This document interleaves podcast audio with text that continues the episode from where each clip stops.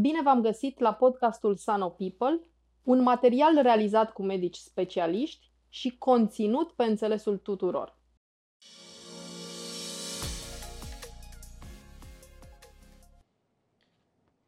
Bună ziua și bine ați venit la un nou episod al podcastului Sano People. Astăzi ne aflăm uh, la clinica Fan Boutique, partener Sanopas, o clinică dedicată sănătății femeii și medicinei materno-fetale. Și avem onoarea să-l avem alături pe domnul dr. Sorin Eșanu, medic primar, obstetrică, ginecologie. Bună ziua, domnule doctor! Bună ziua, bună ziua și dumneavoastră și telespectatorilor!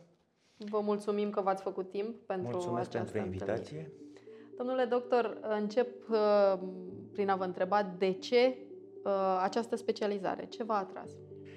Medicina m-a atras pentru că mi-a plăcut biologia din ciclul 2 de primar, de, înainte de liceu.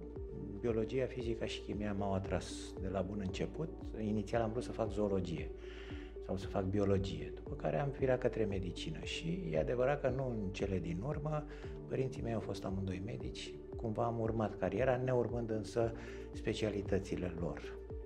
Tata a făcut endocrinologie, iar mama a fost pediatră, eu am ales ginecologia pentru că e o specialitate care îmbină atât partea chirurgicală cu partea medicală, trebuie să ai grijă de două persoane, mai ales în obstetrică și una dintre persoane nu prea comunică sau comunică foarte greu și foarte dificil. Și în plus de asta, în partea de intervenție, E o combinație între răbdare foarte multă, pentru că o naștere durează multe ore și trebuie să ai multă răbdare să nu te grăbești, dar și la un moment dat necesitatea de a interveni și a lua o decizie foarte rapid și a, și a acționa foarte rapid în situația în care apare o urgență. Pentru că în obstetrică urgențele trebuie să rezolvate în 20 de minute maxim. Ați pomenit deja grija față de două persoane și aș pleca de aici uh, cu următoarea întrebare. Uh, în contextul acesta în care ne aflăm în ultimii doi ani, uh, există o linie fină între eu, femeie, o persoană și eu, femeie, două persoane, adică femeia însărcinată. Cum a decurs relația cu pacientele dumneavoastră în acest interval? Pe de o parte, femeile care vin uh, uh, cu scopul de a poate a se pregăti pentru a rămâne însărcinate și pe de altă parte, cum a decurs vis-a-vis de femeile gravide? Partea de comunicare a funcționat, pentru că comunicarea la distanță, prin telefon, prin mijloace la distanță a funcționat. Culmea e că pandemia a oferit ceva bun, pentru că în sfârșit și în România s-a extins telemedicina și la alte specialități, nu numai la consulturi interdisciplinare pentru zone izolate. Și din punctul ăsta de vedere, faptul că a apărut și la noi telemedicina și s-a instituționalizat e un lucru bun, pentru că sunt foarte multe lucruri care se pot rezolva doar printr-o discuție.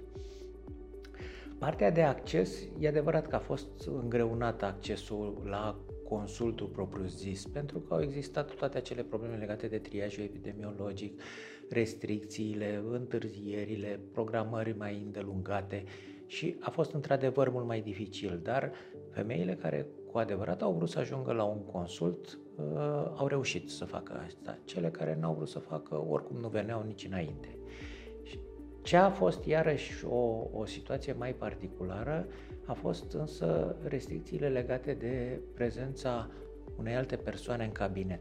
Foarte multe femei gravide vor să mai aibă pe cineva lângă ele atunci când fac ecografiile, mai ales cele morfologice, care sunt mai spectaculoase, mai, mai, se mai fac poze la copii, se mai fac filmări și din nefericire, din cauza restricțiilor epidemiologice, eh, n-a, n-a mai fost acceptată prezența unei, a unei persoane alături de femeia gravidă.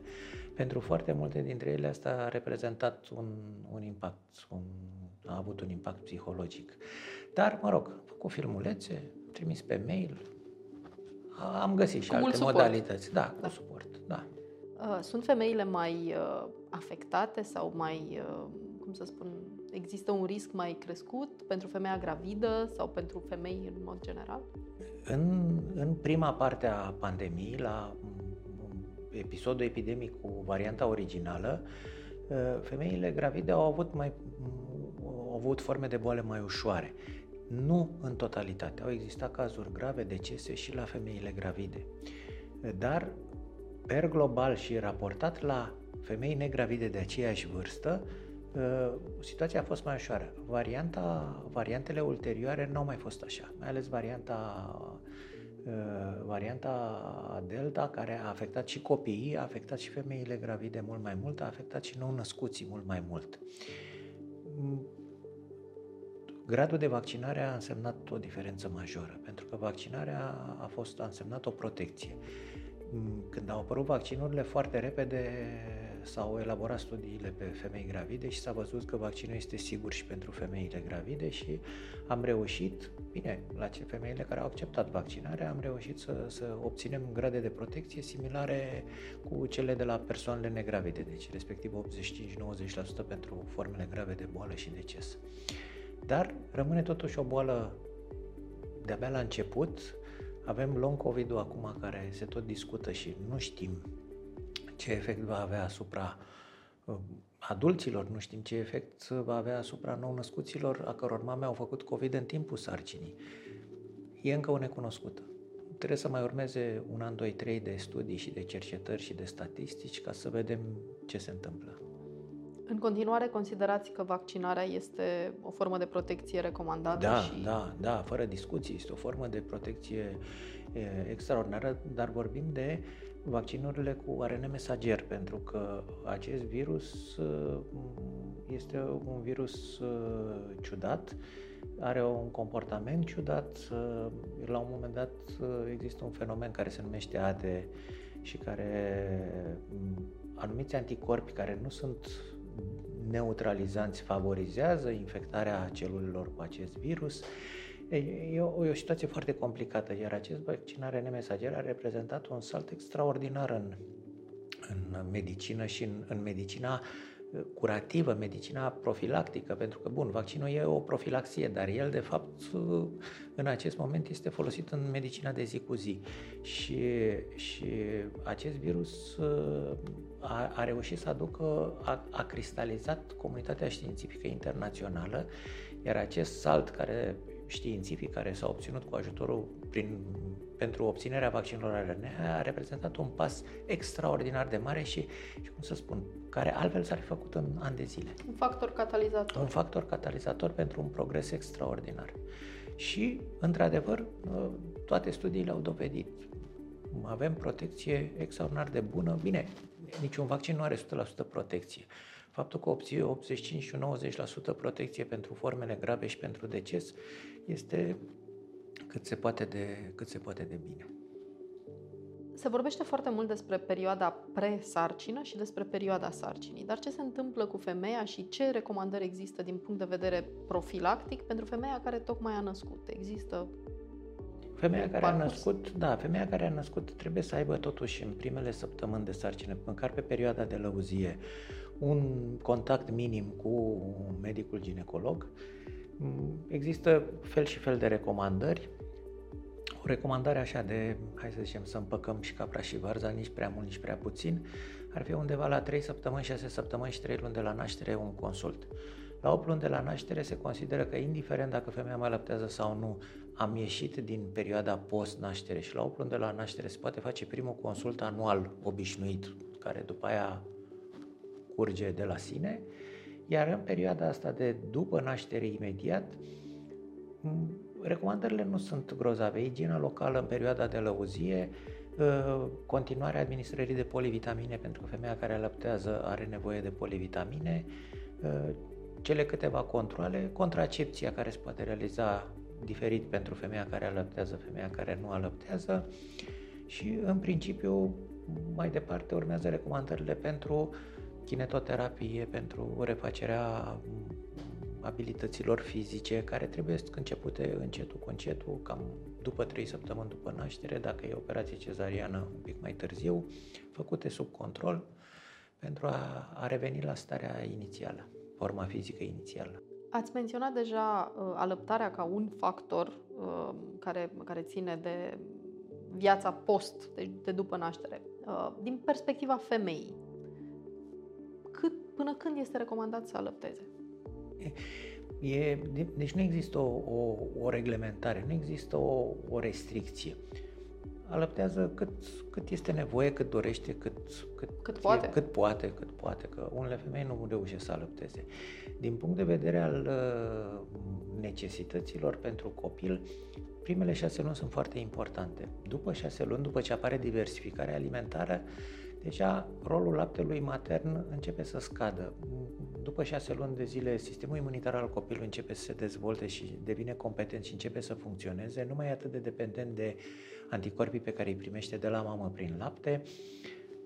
Bine, sistemul imunitar al nou-născutului nu e total incompetent, că noi avem vaccinuri care se fac în a treia zi de viață, deci nu e total incompetent, dar în primele șase luni nu funcționează pe deplin și atunci beneficiul pe care îl aduc anticorpii de la mamă obținuți prin lapte este mare.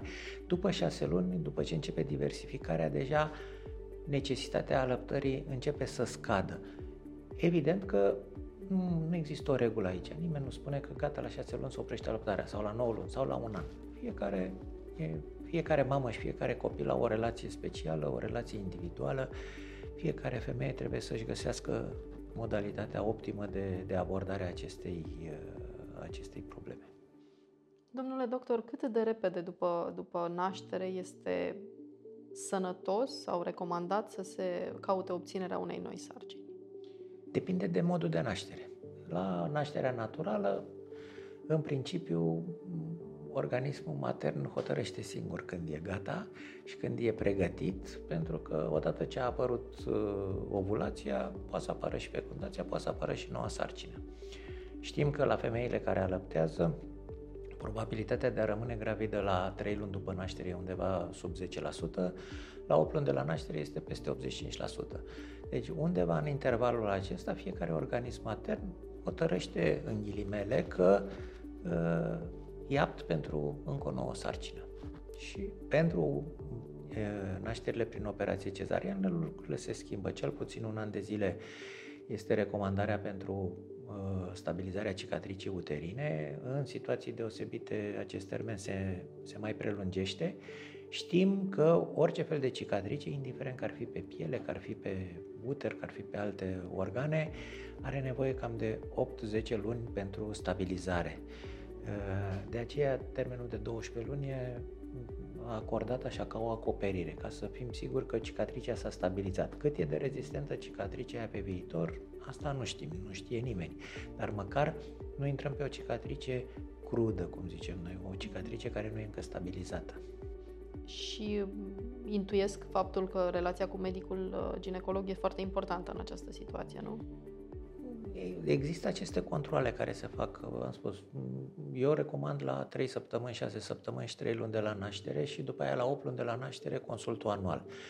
În funcție de fiecare situație în parte, lucrurile astea pot fi ajustate, pot fi rărite, pot fi îndesite, poate mai devreme, mai târziu nimic nu e bătut în cui. Organismul uman nu poate fi pus într-un tipar foarte exact și toți nu suntem toți la fel.